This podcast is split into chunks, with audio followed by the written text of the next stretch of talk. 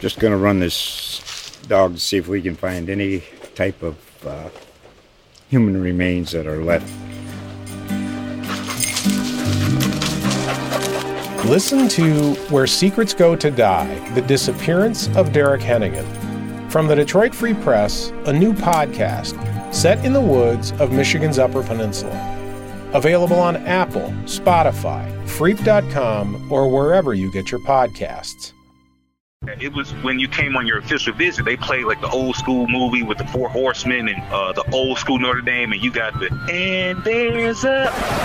Now that's a follow up question, Eric Hansen. That's a heck of a follow up question right there. If you can be physical and if you can take the breath out of somebody by hitting them, man, it don't matter how many yards or, or what the offense is or what the schemes are. That that'll always be the same. But I still think there's a place for Notre Dame and the ideals of Notre Dame football in the wide, broad scope of the sport right now. Uh, Eric, I'm hoping I don't run into you in South Bend because it'll probably cost me around a drink. From the South Bend Tribune and ND Insider, this is the Pot of Gold Podcast with Tyler James and Eric Hansen.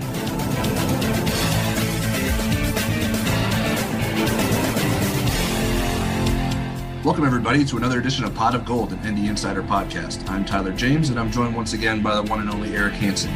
Together, we cover Notre Dame football for ND Insider and the South Bend Tribune. With the NCAA crawling closer to a resolution on name, image, and likeness rules, we wanted to spend some time this offseason looking at what's causing the delay a bit and what the eventual impact will be on college football.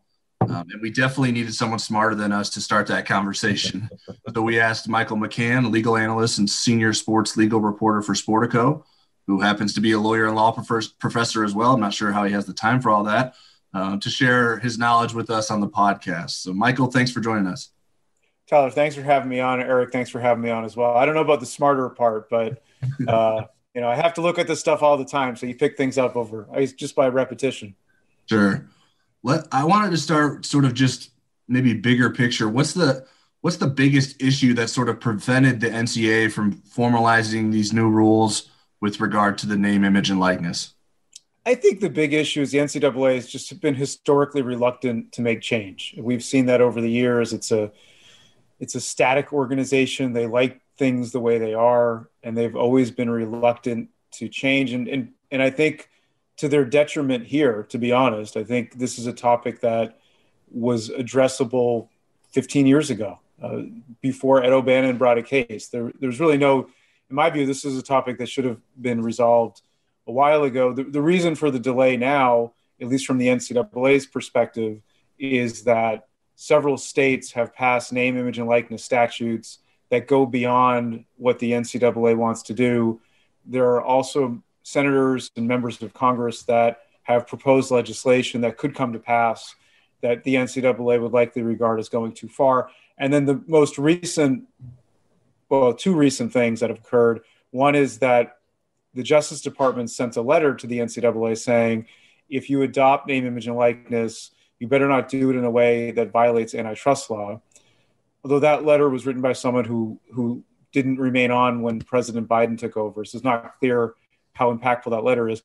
And then most recently is the Supreme Court taking the Alston case, which is about a similar issue in terms of whether or not scholarships and grants and aids can be capped by the NCAA or whether they should be subject to the free market. The Supreme Court's going to hear that case on March 31st. So the NCAA could say, well, we want to wait until the Supreme Court voices an opinion on this. But they really can't wait that long because the Florida law for name, image, and likeness goes into effect in July. So this is the clock's ticking.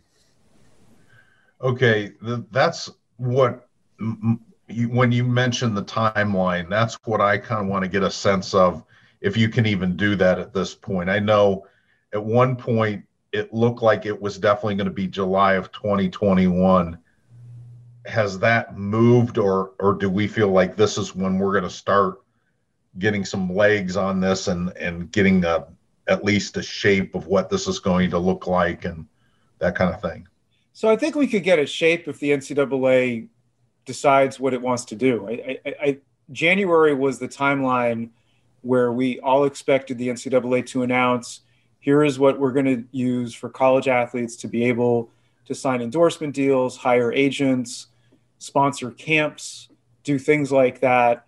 That was supposed to be in January with the idea that college athletic departments would have a handful of months until the fall, really, I guess the summer, uh, the start of the 21 22 school year to get those changes up to speed. But now, if the NCAA announces, let's say in May or June, here's what we're going to do, that really leaves schools very little time to get things together for the start of sports next year. And I, I imagine a lot of schools would say, we need another year or we need at least until next January because this is going to be really different for schools. This is going to be college athletes signing endorsement deals. It's going to be college athletes pursuing endorsement deals, and some of them will get them, but many may not. And what is the role of the compliance officer? And how, do, how does a school know hmm. that you know it's an endorsement deal, but it isn't pay for play, right? I mean, if a local car dealer says here's a million dollars as an endorsement, somebody may say, well, that probably really isn't an endorsement because that person isn't worth that much. Uh, so th- there's a lot for school. And that you know, these are things that can be resolved, but they're not overnight things either.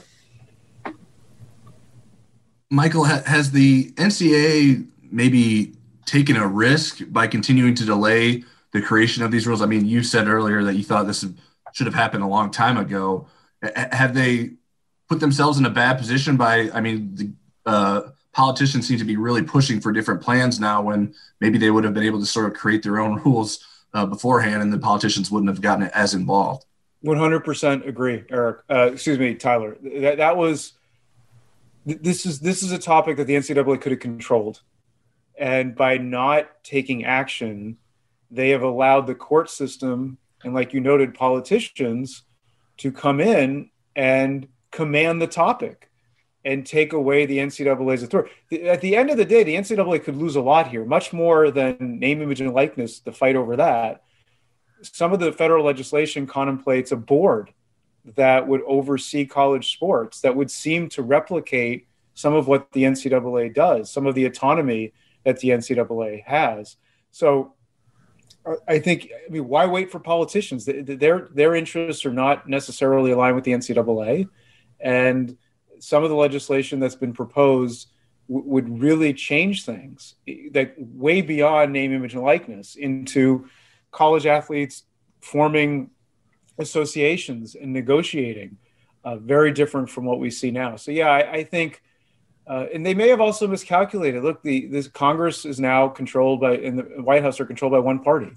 That makes it more likely that something will get through and if the NCAA was banking I'm not saying they did, but if they were banking on divided government, that assumption is proven wrong because now it's very possible that something could get through that the NCAA views as, as much more transformative than they're comfortable with.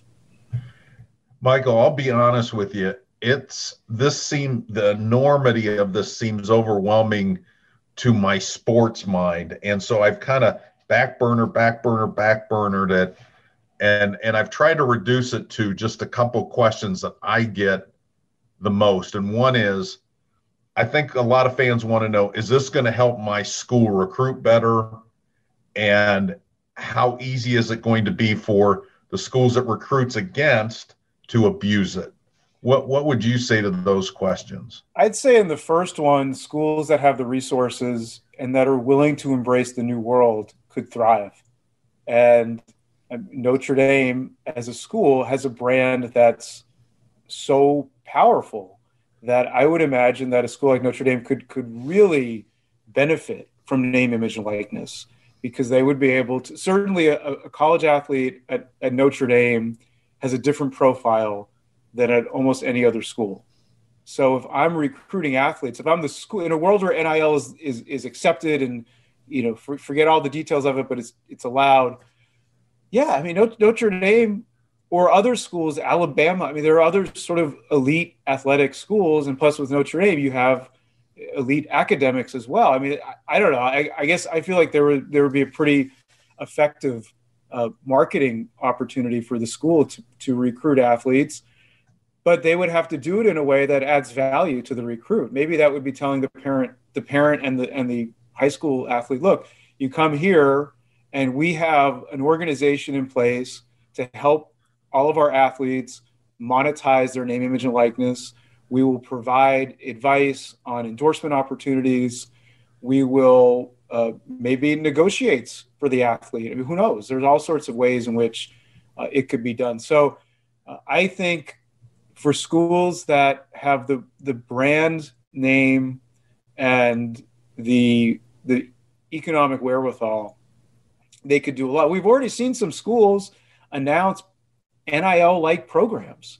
Uh, you know, Texas has something that, that's sort of talking about, uh, you know, the rights of athletes and name, image, and likeness. I mean, it's, it's, it's only a matter of time before these big schools take advantage of it.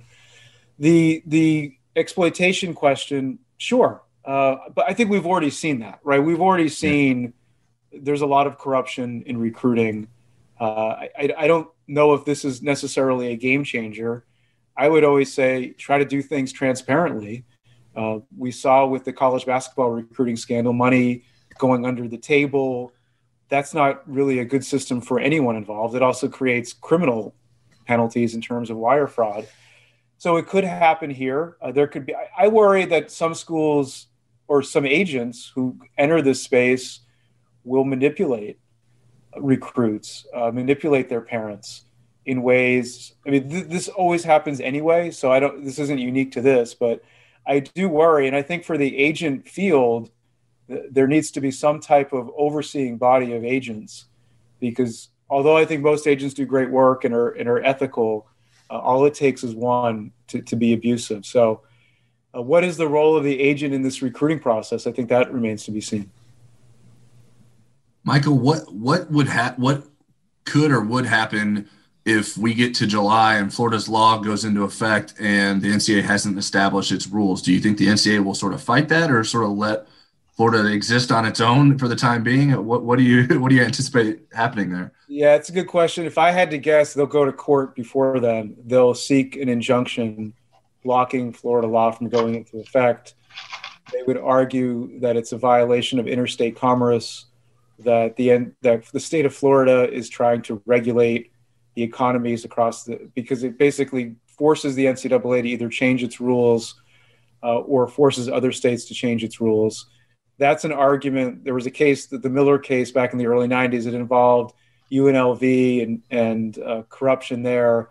The state basically created new procedural guidelines that ensured that, that those investigated by the NCAA have due process. The NCAA said that goes against our rules uh, they went to the NCAA went to court and won. I don't know if that would happen here, but I think we'll see a legal fight. Uh, I would imagine it would occur probably, I don't know, in May. We could see a filing for an injunction, maybe June. That, that's what I, I, mean. I could be way off. I just would think mm-hmm. they're not going to sit back and let because what you I mean think of the, think of what you just asked, right? Like if Florida does its own thing, they're going to have an enormous recruiting advantage over other schools, and I, I just think members. I imagine other members are going to say, hey ncaa you, you can't let this happen. Michael i think it was in one of your articles i was reading the potential for athletes to monetize social media somehow. What would that kind of look like? What would be some examples where they could do that? I think the the influencers the those who have big instagram followings uh, others online and you know eric it's a, it's a thing where I could see athletes who maybe aren't star quarterbacks or future NBA draft picks. Some of them maybe lesser athletes and they're still phenomenal, but just relative to the competition, some of them have pretty significant followings on social media. And I think they'll be positioned to do pretty well with name, image, and likeness. So they could be paid to post things. You know, there's some mm-hmm. people who get paid uh, I, have heard of it. I've, I've, never done it, but I've heard people get paid to uh, to post things on social media, and that's something that would go to name, image, and likeness. That if they have a big Instagram following, uh, they may be able to uh, to capitalize on that. Michael, nobody wants nobody wants me to. I'm, I'm useless on that world. me too. I, I, think they would pay me not to post endorsements. Uh, Michael, you've been covering uh, sports law for quite some time now. How big how big is this story in terms of its uh, gra- the gravity of the situation compared to maybe some other stories you've covered with when it comes to sports law oh, through your career? Yeah, I think in a way it's the biggest be, because it's so transformative for a whole industry. That college sports will be very different with name, image, and likeness, even though I, I think we're not going to see everyone benefit. I mean, most college athletes probably are not signing endorsement deals, right? Most college athletes are not necessarily public figures. But I think the big change will be less maybe what it means for the athletes, but more what it means for schools. That they're going to have to sort of embrace this world or get left behind. And the schools that say, look, whether we like name, image, and likeness or not, it's here. We don't want our rivals to sort of run into this space and create a level of expertise where they can out recruit us because they're going to tell high school athletes and their parents, you come to our school, we will maximize your brand. A, a school that's thinking forward is going to have to embrace that. So in a way, I think it's just a, it's an industry changing event that isn't necessarily you know, this isn't Curt Flood challenging the reserve clause in baseball, but in its own way, it's almost more impactful just because it's going to affect the 1100 schools and all these other you know all these other people involved with college sports. May, in a way that many would say is good right? That you know why is it that coaches can make 10 million a year? Why do colleges spend on everything around the athlete but not on the athlete himself or herself? Why are they building new stadiums? Why are they uh, building new athletic facilities why are they paying coaches and staff i mean there's certainly that's a compelling argument but I do think it's a big change. I mean, there, I've covered other stories over the years that, I mean, Aaron Hernandez murder trial, right? That was a very serious story that you know was made was much more meaningful in the sense that someone died, multiple people died, uh, as we discovered.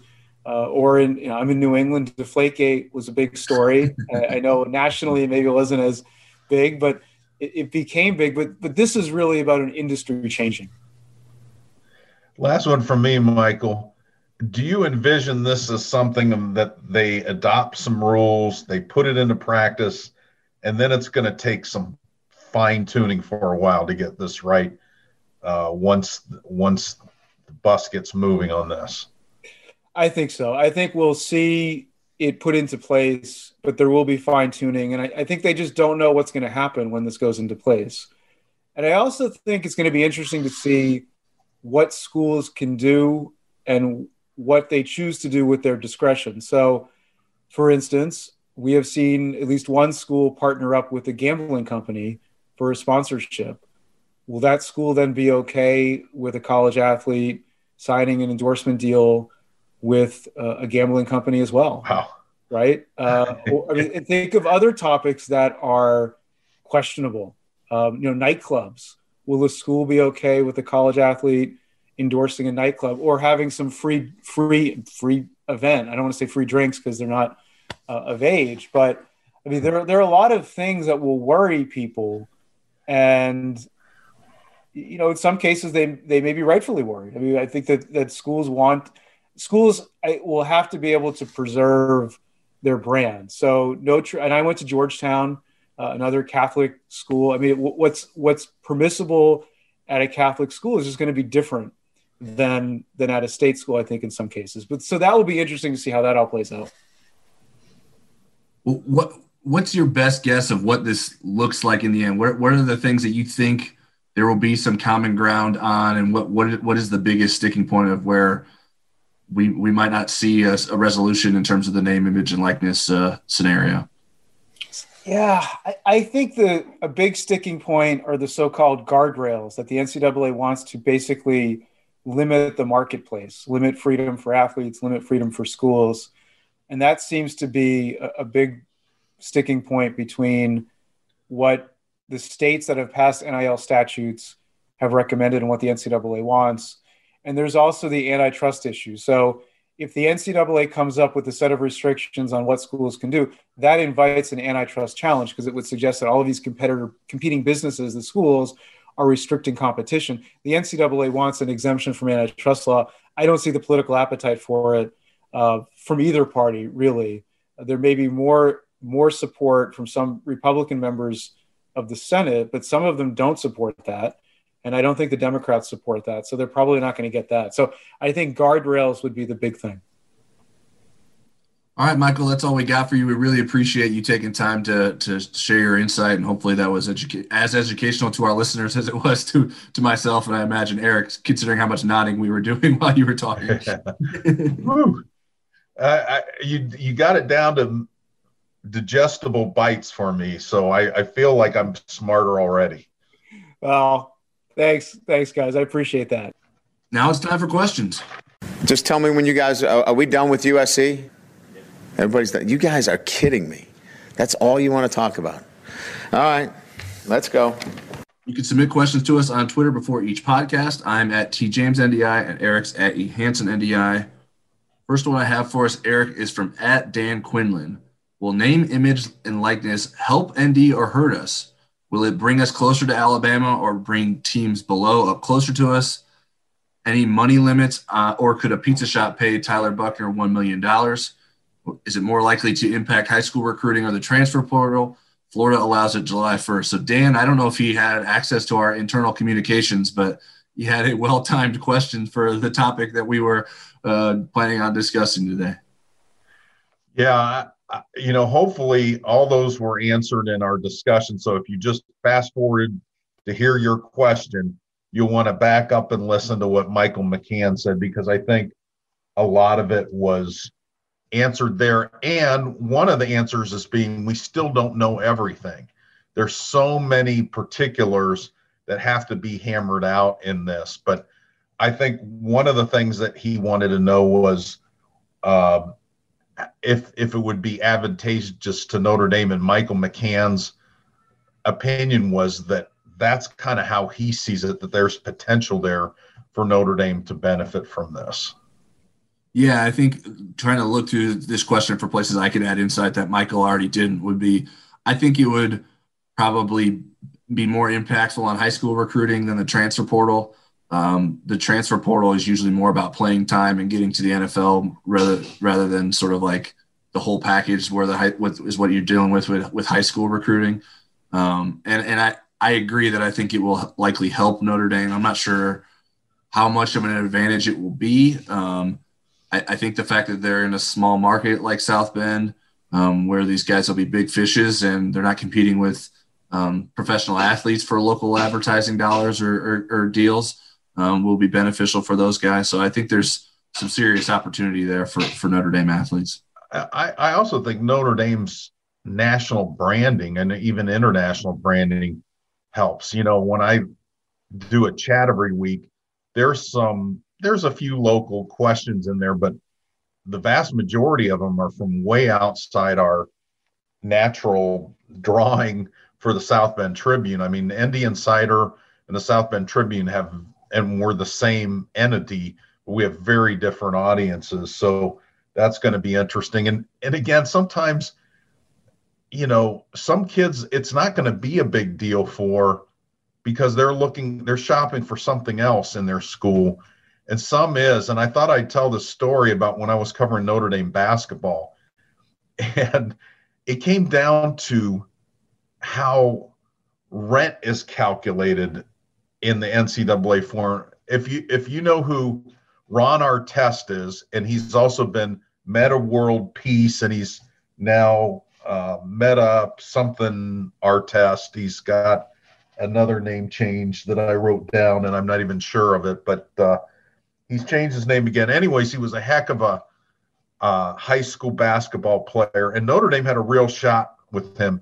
In fact, they thought they had a verbal commitment from him. And then St. John's came back with the fact that if you don't live in a dorm, that you can live in an apartment, and the NCAA kind of allots rent, how much rent money you get based on the market you're in. And St. John's was really high being in Queens.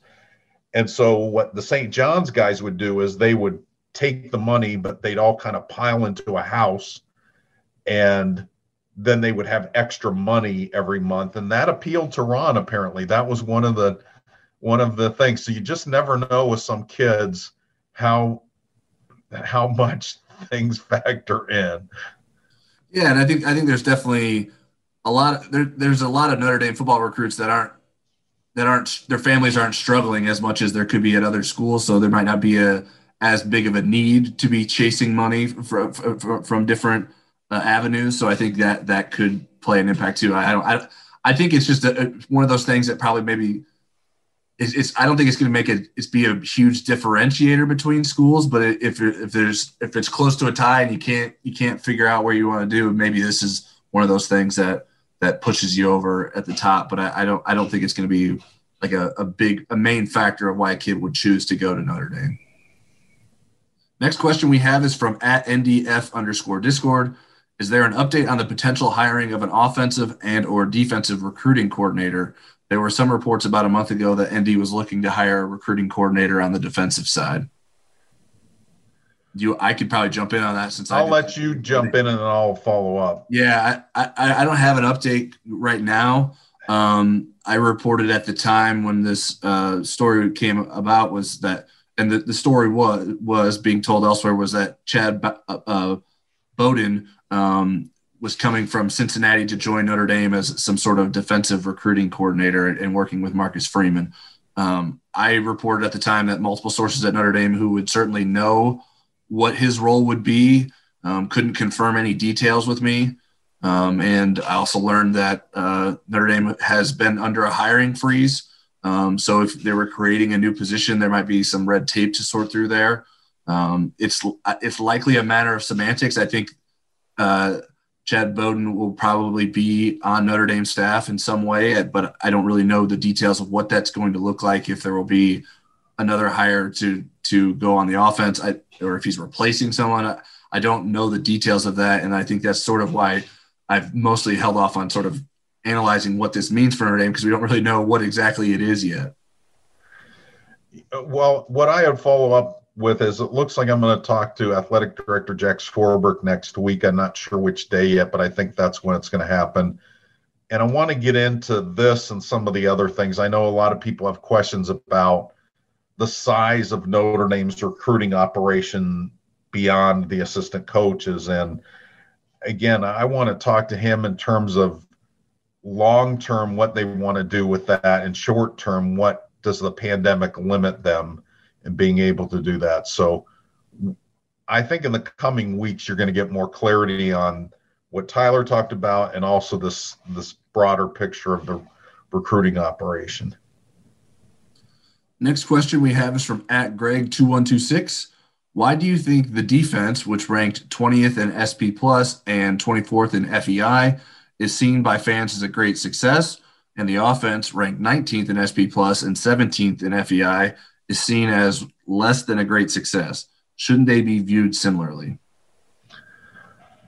No, not necessarily, and and here's why. And and I'm, you know, Greg, I'm going to take uh, take you at your word that your math and you, what you're quoting us is correct, but I'm going to use it in terms that I understand a little bit more. I know what the FEI is. I don't know what the SP plus is. Um, but I'm going to use rankings from the NCAA. I think a lot of people can kind of relate to that. So, in two really key offensive rankings, let's look at the four playoff teams. Let's look at pass efficiency. Alabama was one, Ohio State was nine, Clemson was 15, Notre Dame was 43rd. Okay. So, some something there's not like the others. Total offense Alabama 4, Ohio State 7, Clemson 10, Notre Dame 26. So even though Notre Dame's numbers are not bad, they're very inferior compared to their competition. Let's flip it to defense, couple key stats. Total defense Clemson 15, Notre Dame 25, Alabama 32, Ohio State 59. Notre Dame's the second best of the bunch there rush defense. Ohio State six, Clemson 15, Notre Dame 16, Alabama 17. So Notre Dame is right there. Notre Dame is playing to the model of national championship teams and playoff teams, where they are most separated from being a team that wins playoff games is on offense, and that's why I think you're doing that. The other the other thing is in the big games, consistently when you look at those eight losses over the four years, you know some of those are in, on big big stages, and where Notre Dame falls down is on offense, and that's why I think the criticism is more on offense, or at least the dissection is more on offense than it is on defense. And defense has been consistently improving. Yeah, this question made me think about a lot of different things, and it got, almost got me getting a little bit philosophical about how we sort of watch sports as or watch football as fans. Um, I, I, think just to start, I'm not sure that many fans know what SP Plus is and what FEI is, um, and I'll admit that my knowledge of them, uh, those are, are somewhat limited. I, I I have a somewhat of an understanding of them. I know SP Plus that's supposed to be a, a predictive stat, um, and they also ranked Notre Dame 16th overall to end the season. Um, and I, am not sure that that didn't sort of compute in my head of why that would make sense. So, so I guess maybe I mean I think in general, if like you and I embrace these uh, in a different way, that that maybe then we would uh, reader readers and fans would would embrace them more and have a better understanding for them. Um, but I'm not sure that there's any stats that would necessarily convince dissatisfied dissatisfied viewers um, of that point. Like I think it comes down to how Notre Dame's losses have looked, sort of like you mentioned in, in almost every bad loss. The offense just hasn't looked up to par. Uh, even if the defense hasn't looked great, the offense hasn't really inspired a lot of hope in those losses. And I think that's just kind of hard to watch when you're a fan if the offense isn't having much success, um, even if the defense isn't isn't playing great either. But the, the, offense, I think, is just more of a blow when you're watching it. And I think um, some of it probably comes back to a lingering dissatisfaction with what they believe Brian Kelly would bring to the program. I think and he came to Notre Dame before I started covering Notre Dame. Uh, but I think there was sort of this perception that he was a quarterback guru who would bring a high flying offense to Notre Dame, and um, so I think they're always going to be tougher on the offense um, because of what they b- believe Brian Kelly would mean for Notre Dame. Um, and I, I, think stepping away from Notre Dame specifically, I think fans can easily second guess play calling on offense because um, I think it's easier to understand than what the defense is doing. You, you can kind of tell what the play is, and you can have your opinion on what the if the play was a bad design or um, was a the wrong decision to run or pass. But defense, you don't necessarily understand the scheme or get a good concept of what it was. You don't really notice it unless a player makes a great play or or sort of makes a mistake. And so I think when a mistake gets made on defense, it gets tend fans tend to blame it on the player more than they blame it on the play call. Where I think it's a little bit different on offense, um, and I think that's um, there's maybe there's, there's less of an understanding of the defense. And I mean, maybe it's something I, I was even like, this seems like kind of weird, but when you watch a, when they show replays of a, of a play, you usually get the offensive perspective. There's not a camera from behind the defense. You're not really, you don't see what the defense is seeing. So I think the whole, the whole, like, I think the way people consume football is just so heavily predicated on offense. So I, I think I probably thought about this way more than I should have, but I thought I found it pretty fascinating to maybe um, get a better understanding of why people get so hot and bothered about offensive stuff when um, there isn't usually that sort of passion when it comes to the defense. All right, next question I have for us is from Marie Biafore at Biafore underscore Marie. Not including early enrollees, which players do you think stand to benefit most from a strong spring? And who do you think Notre Dame will ultimately sign for quarterback in 2022? And on your dream team, who would you like them to sign at quarterback? So a few different questions there for Marie. So for um, players that could benefit from the spring, boy, there's a lot of them. I, and I try to boil it down some, but I'm not sure how successful. I think a wide receiver, Jordan Johnson and Xavier Watts, two guys that really could have benefited from a normal non-pandemic year Jordan with a better summer, Xavier with a head start in the spring. I think their seasons could have looked different. Um, and I think they need to have good springs because there's some talented guys coming up behind them too. Um, and then I went to the offensive line group, And I think the guys that are trying to work their way into that top five, like Andrew Kristofic, Dylan Gibbons, Quinn Carroll, and Tosh Baker. On defense, I looked at the ends because there's opportunities for younger players to kind of step forward and establish themselves and maybe fend off the need to add a grad transfer, although I still think Notre Dame probably will look at that. But like Jordan Botelho could really be a key tag team guy with Isaiah Foskey. Alexander Ehrensberger has a chance, and Nana Osafo-Mensah to have a big role at the big end position. You know, I think as far as like linebackers and rovers, you know, everybody that played Buck linebacker last year is in that boat. And I think Isaiah Pryor, in terms of the rover, it, you know, he, this is his window of opportunity to become a starter. And it could close quickly if he doesn't take advantage of it because, um, because Prince Kollie's going to be really good at some point. We just don't know how soon, and he's not here yet. And then I think uh, as far as uh, secondary, Houston Griffith, it always seems like it's a big spring for him, but this more than ever.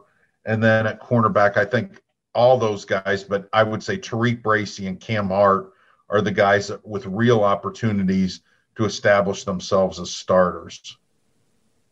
Yeah, oh, yeah. I'll get to the other quarterback part of it, but let you do your part there. Yeah, I, I, you did name a lot of guys, and I think that's a reflection of where I mean, how many holes Notre Dame has to fill next season. Um, I think every, I think pretty much everyone on the offensive line, it's a big spring for because there's lots of playing time available. Um, I think just about every cornerback, it's a big spring for. I, I, I mean, you probably assume Clarence Lewis is going to be able to stick as a starter, but we, I, we, we especially as as reporters have no idea what those who who else is going to be stepping up in those roles and what that's going to look like. So I think those guys have big springs out of them. I agree with Houston Griffith um, and the receivers. I think those are those are the positions that I see the biggest opportunity. And I even I even discipline myself. I mean, I cut out people like Kevin Bauman at tight end and things like that. You know? yeah, I think. Uh, yeah, I mean, it's a big spring. I mean, pretty much for at least one person at every position. That's usually how it works. And I mean, we didn't mention the quarterbacks who there's a starting quarterback job open for. Um, so it's obviously going to be a huge spring for the quarterbacks as well. Um, so speaking of quarterbacks, a nice transition. Who do you think Notre Dame will ultimately sign in the 2022 class? Well, and, and I think she wanted to know which quarterback we would would be the dream team quarterback, and I think that guy is going to end up committing elsewhere, and that's Ty Simpson. And I guess that would be the guy I would pick. He is the highest rated of those three, and I think he's also got the best offer list and probably fits what Notre Dame wants to be. And they just kind of got in on him late, and it looks like I think he pushed his announcement date back a week to next Friday uh, because of the weather in Tennessee, and he's not going to pick Notre Dame. So then it comes down to a couple guys that they've had offers out to for a while and then a guy that they haven't offered yet that that may enter the picture. And the two guys they've offered are uh, Steve Angeli and Gavin Wimsatt. And Gavin is by far the more highly, um, as far as rivals goes, the highly rated player. Steve Angeli has the better offers. Um, and I think most people think Steve Angeli is going to end up being that quarterback. Gavin Wimsatt is more of a dual threat. He's played more. Angeli, his lower rating, I think, is due to opportunity. And there's the thought that this is a guy that's ready to soar and really move up a lot in the rankings. And then there's um, Drew Allar, who's uh, from Medina, Ohio. He's six foot five, 220, doesn't have a lot of great offers yet, a lot of MAC offers, but there's a thought that that's also an ascending prospect. And keep in mind with these ratings, there haven't been as much opportunities to evaluate players on a national basis. So these could, once the pandemic ends, these ratings could change dramatically. I, I think it's a shame that Notre Dame couldn't be more of a player with Ty Simpson because I think they need kind of that caliber of a quarterback. So I would say of the others, whoever's the ascending kind of guy, the guy that has the highest ceiling, I think since you already have Tyler Buchner on your roster, I would go with that and roll the dice a little bit than the guy with the highest floor.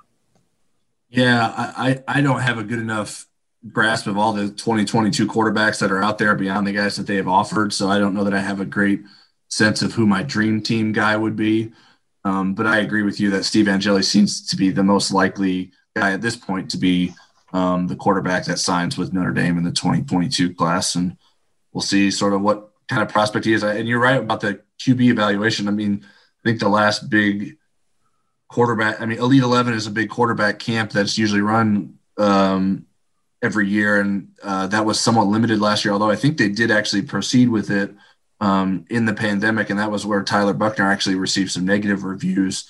Um, and that was the last time there was like a national Elite 11 uh, get together for that. And that's mostly guys that were going to be seniors. So we don't have a, sort of evaluations of the younger class from that. Um, so I think uh, it, it's interesting to see where, where Notre Dame's going because I think we've talked about it before. That's a clear area where Notre Dame can impact its team if you get better quarterback recruits, and they just have not gotten the elite guys um, during the Brian Kelly era. Although um, there have been guys that have been panned or, or um, proposed as elite, um, whether it's Brandon Wimbush or Gunnar Kiel, um, and those guys haven't necessarily worked out.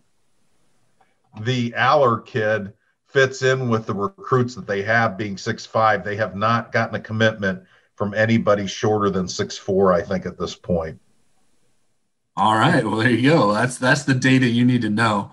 Uh, next question we have is from at Coffee Dark Roast. Since draft is coming, since the draft is coming up, how much do NFL GMs keep in mind which university coordinator and position coach the player being drafted has? Does our stock rise because ND has produced stars in the past, or any offensive line, or the opposite, like Brian Kelly can't produce quarterbacks, so don't draft Ian Book? You know, I Scott Wright has been kind of a long time cohort of ours. He's he's helped us out a lot.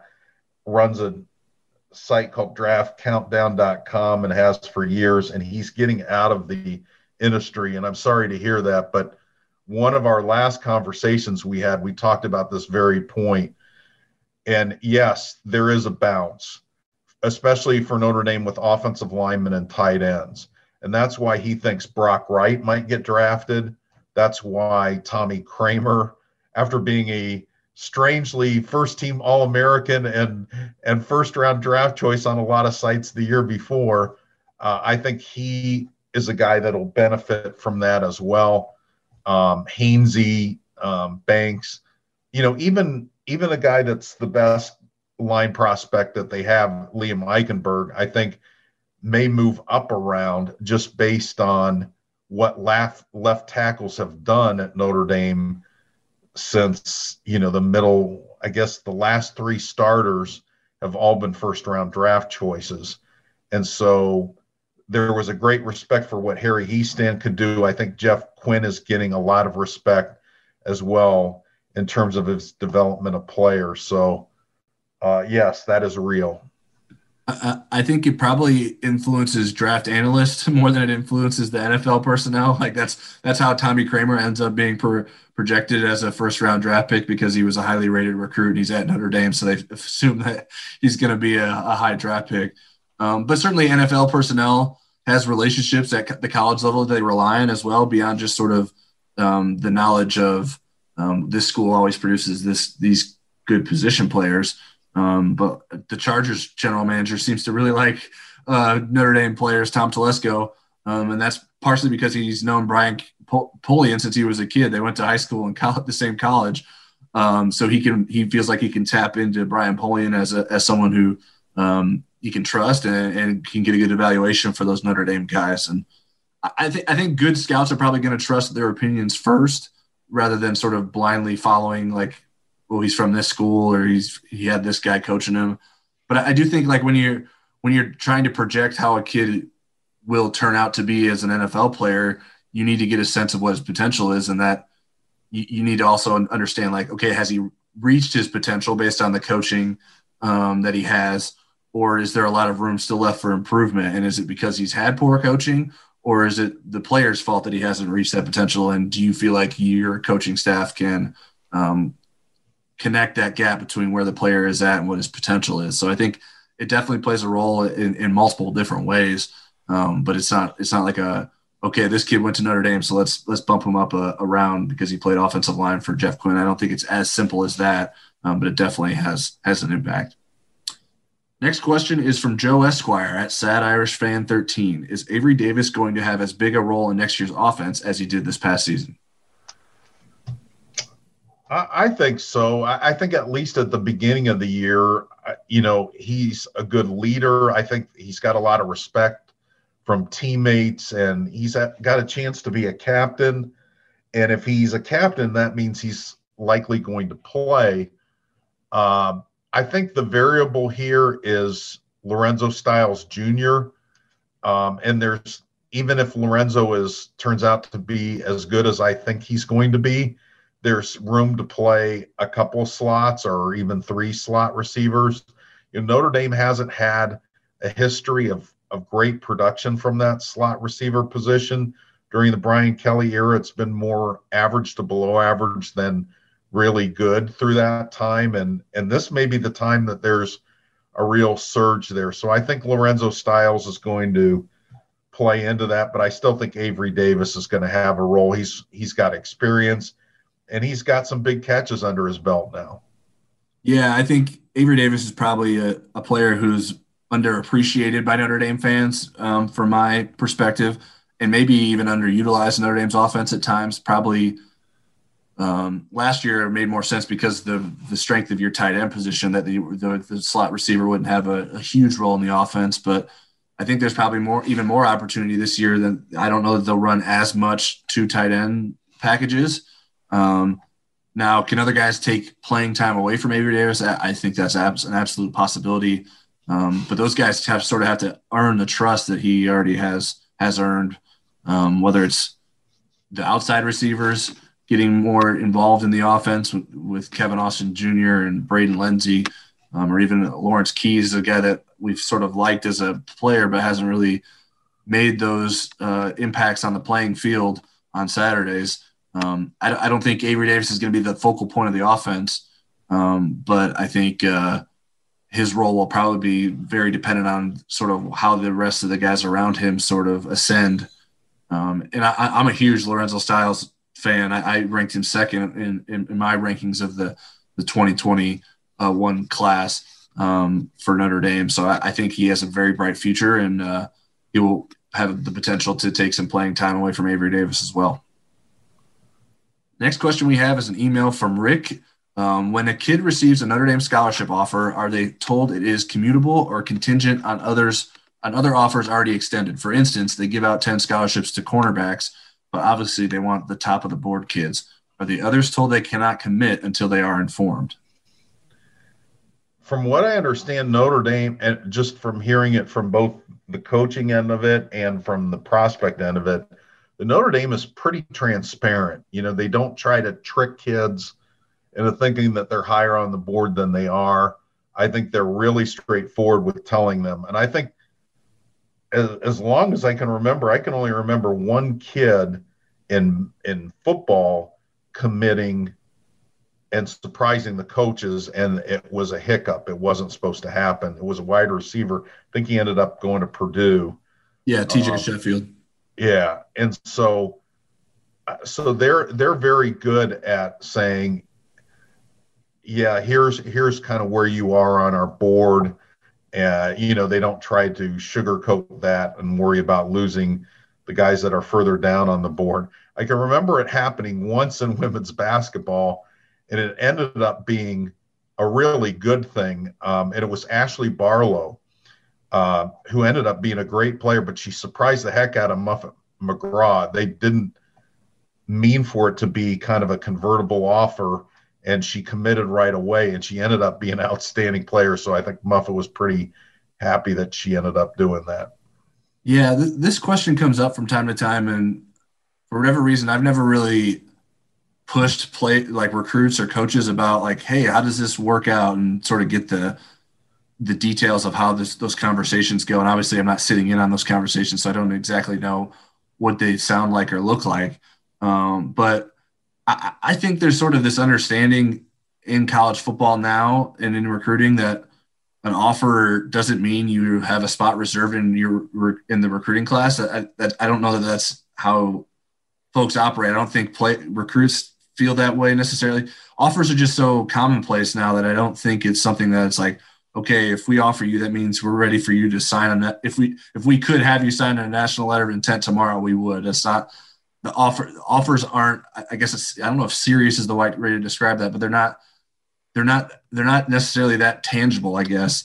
Um, and so I think it's incumbent upon the staff to know if a if a recruit is going to be like wanting to commit right away if he receives an offer and i think that informs how the staff sort of communicates with that player and, and handles their their their recruitment moving forward if you feel strongly that a kid would commit to notre dame upon uh, offering him but he's lower on your board you don't you just don't offer yet you you hold out and sort of slow play that and if you feel like you need to offer to stay in the running for some reason then maybe you encourage the kid to visit before co- considering committing. There's ways to sort of um, get around being like, hey, this is an offer, but it doesn't actually mean anything, and you gotta you gotta wait till seven other guys tell us no before you can do anything with it. That's they might be they might be pr- fairly honest with kids, but they're not being that honest with kids. I don't think that's how it's being communicated to players or recruits. Um, kids are too fickle to know exactly where their where their placement is because they would. They, I don't think that they would handle that information that well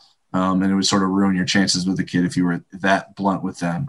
Um, so, uh, but I think if the kids can pay attention to the way a coach communicates with them, um, they'll get a sense, and, and and even how frequently they communicate with them, they'll get a sense for how committable their offer is at sort of any any kind of moment in their in their recruitment.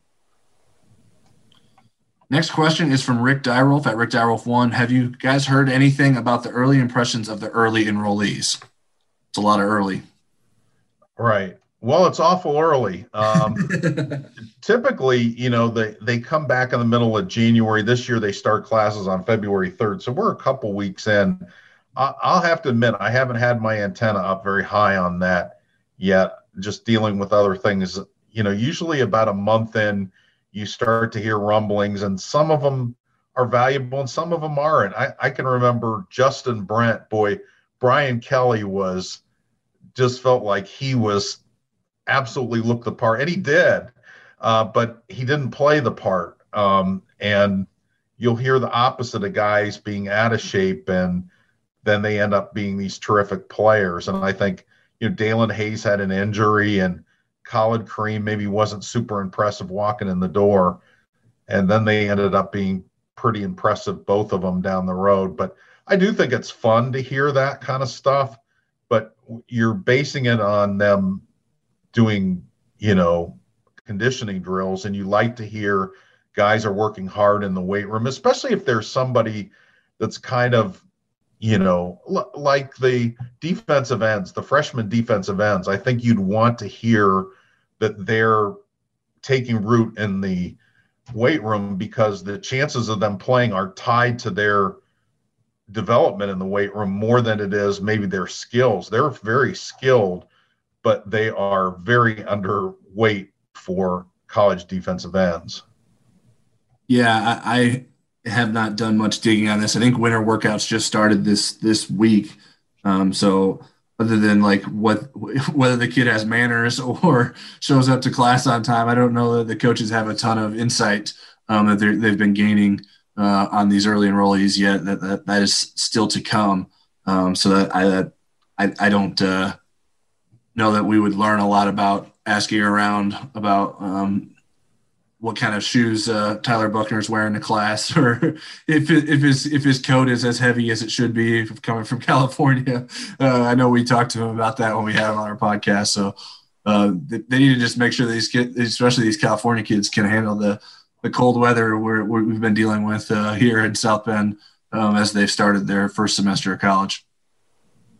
Uh, we got another question from at Coffee Dark Roast, and he said, "What or which offensive weapon transfer pair would you have rather had in 2020? The 2016 class of KJ Stepherson and Deon McIntosh, or the 2017 class of Michael Young and CJ Holmes?" And he says, uh, "This is ignoring the their off the field issues. Right, and Michael Young didn't have any off the field issues, but the other people did. Right. Um, so for me, this is really easy. I mean, realistically, you could take out the running backs because neither of them are beating out Kyren Williams or Chris Tyree, but McIntosh had a decent year in four games with Washington State this year. Um, he averaged uh, about eight yards, seven, eight yards a carry, 323 yards on 52 carries, three touchdowns in just four games. CJ Holmes has transferred twice. He's a defensive back now. Didn't play a lot for Kent State this year on a bad Kent State defense, eight tackles in the four games that he played. So, so let's look at Kevin Stepherson and Michael Young. If you are not taking into account character, Kevin Stepherson all day long. He give he would have given Notre Dame that stretch the field receiver on the open outside position, and I think it would have helped Notre Dame considerably.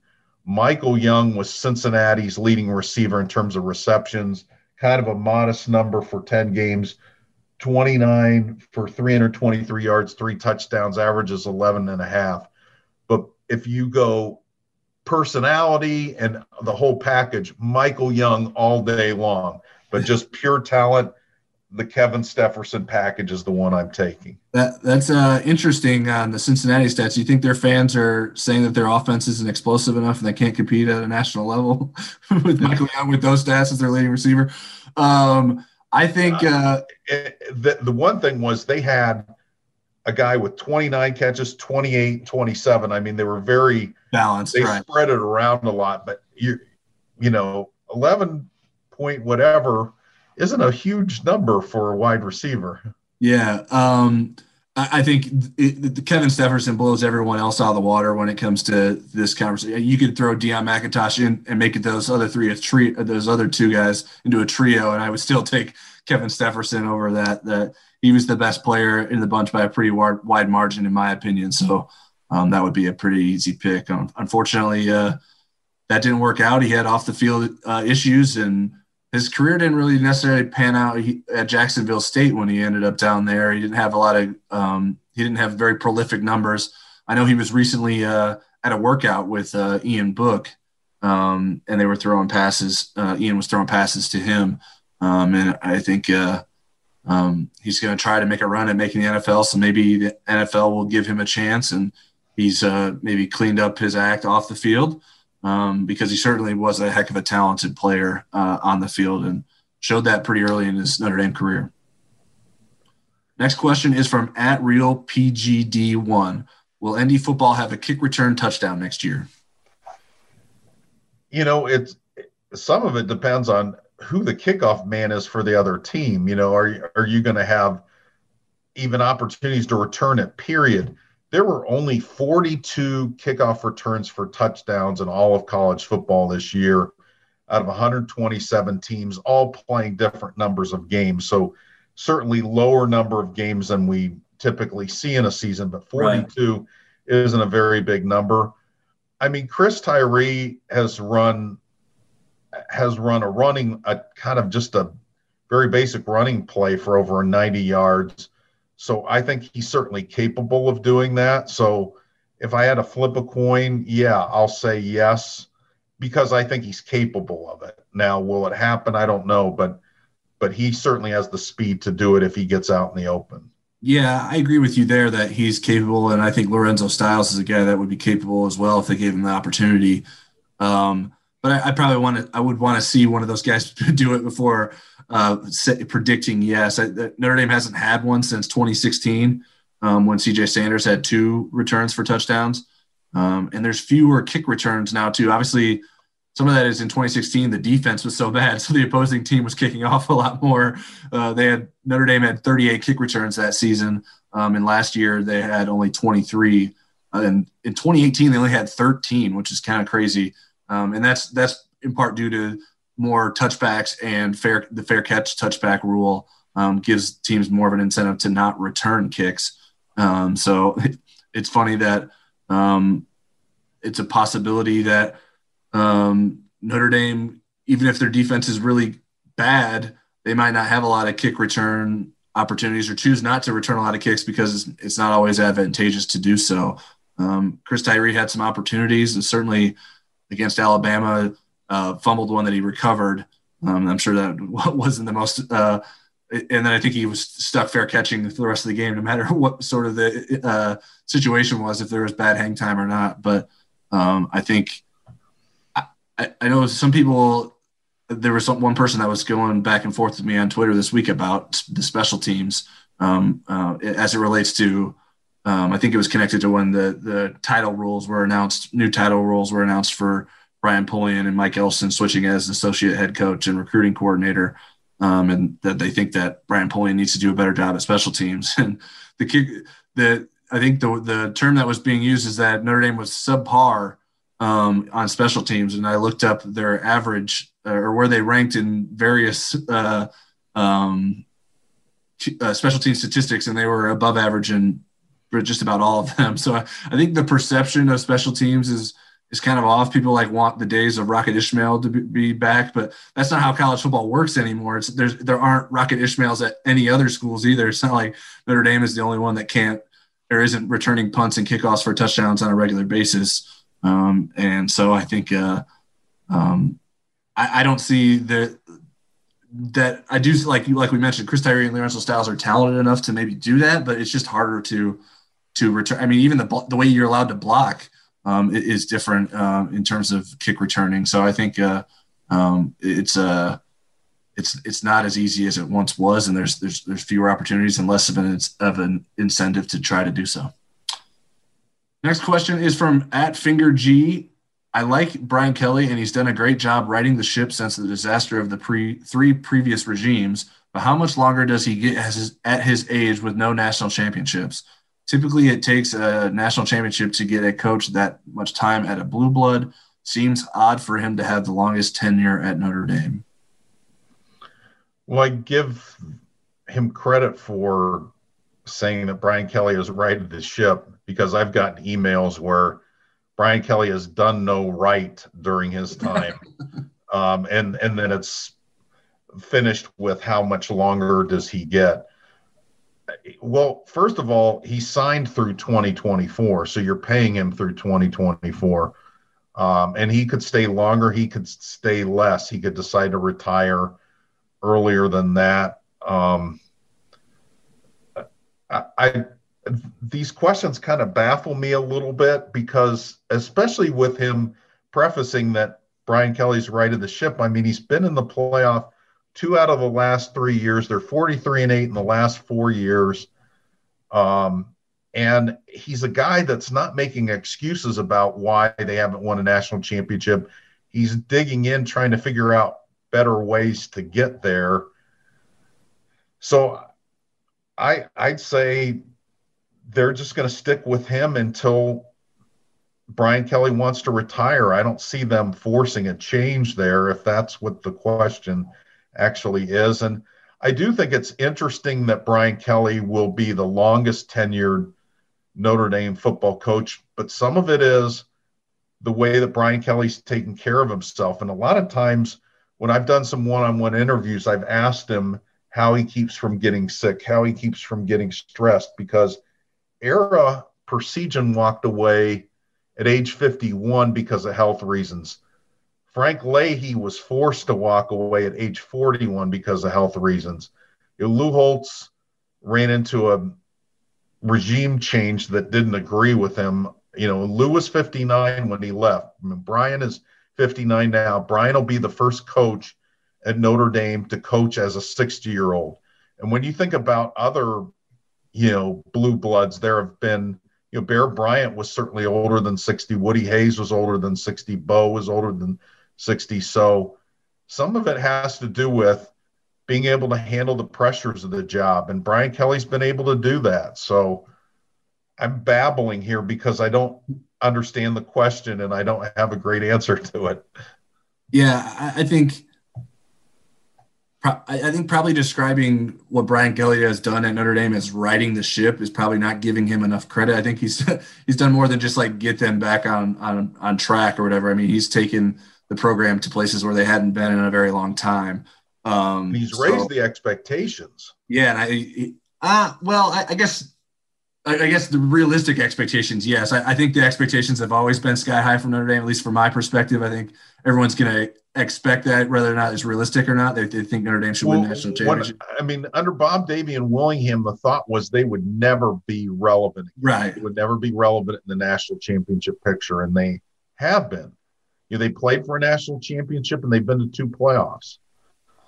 Yeah, and so I mean, barring some sort of collapse, Brian Kelly is going to be here until he wants to leave. I don't think uh, there's Notre. He would have to do Notre Dame would have to go in a very wrong direction, um, the football program, for him to be fired in some way. Um, if he if he can get the team to the playoffs every few years like he has as of late, um, then that's what you're you're you're trying to do. Obviously, you want to win a national championship too, but you got to get to the playoff to do that. So um, and I think having a national championship on your resume is is not exactly a reasonable thing to ask. Like there's only six active coaches in college football that have won national championships. So it's not like Brian Kelly is is the only coach at a big big time program that hasn't won a national championship. Um, so the the the the length of ten, his tenure thing is, I mean, to me, that's kind of the Notre Dame fans caring more about their tradition than they, maybe should. Like, uh, I mean, they, they should care about their tradition, but like Brian Kelly coaching at Notre Dame longer than Knute Rockne isn't going to take Knute Rockne's legacy. Like everyone knows what Knute Rockne did for Notre Dame. Just because Brian Kelly is going to last at Notre Dame longer than him doesn't isn't going to take away from Knute, what Knute Rockne did or mean that Brian Kelly is a better coach than Knute Rockne. That's I mean that's sort of a false equivalency there. So I, I don't know that that that that matters too much. So whether or not you feel that's that's odd, um, I think I think I mean coach. I think it's easier for a coach to coach later into his career now because uh, coaches are generally can be healthier and um, humans in general can be healthier going later into their their years. So I think that probably plays a role as well uh, that Brian Kelly can easily coach into his 60s and could probably coach for much longer after that if he wanted to. But I don't know that we get the sense that he's that Brian Kelly's going to be coaching into his 70s or anything like that. Um, then the last question we have is basketball related from at Irish fan 102. Will Coach Brey be the basketball coach next season? Well, I certainly see a lot of people that want to have a change there, and I understand that sentiment a little bit better. Yeah. Um, yeah. But I mean, given the recruiting that's gone on this year and the potential that this team is going to be better next year, I, I don't see why you would make that change. I, you know, I think when it's the time for Mike Brey to move on to something else, I think both Jack Swarbrick and Mike Brey will know it.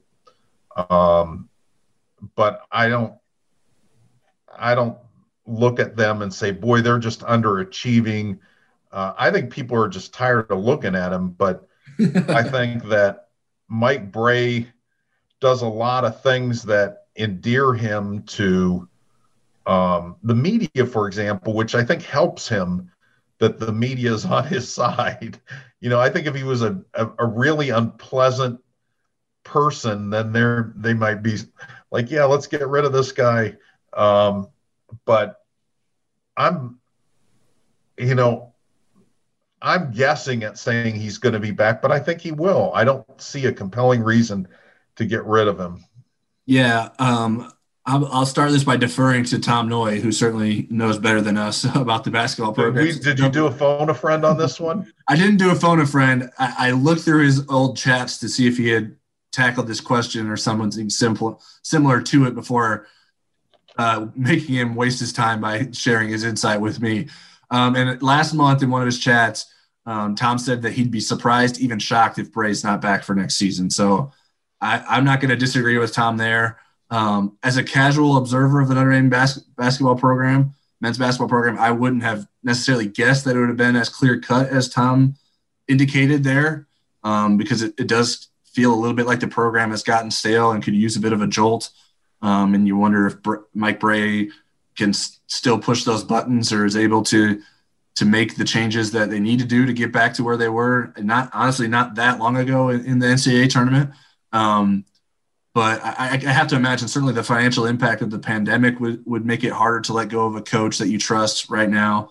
Um, and so that that probably plays somewhat of a role. I'm sure fans don't want to hear that, um, but I, I think it, it, seems likely, um, unless Mike Brey has a change of heart, that he doesn't want to be back next season, that he will be back um, as the men's basketball coach next season. All right, that's it for today's episode of Pot of Gold. If you don't already, you can subscribe to us on Apple Podcasts, Spotify, Google Podcasts, and Stitcher. If you like what you hear, shoot us some stars and leave a review. Uh, we'll likely be back in a couple weeks. I will be taking a week off next week, so we won't be doing one next week. Um, but we'll try to let the the news dictate when we get back to together. Hopefully, we can talk to some Notre Dame coaches sooner rather than later, um, and we can bring you guys some new information. Um, until then, stick with NDInsider.com for all your Notre Dame football offseason coverage needs.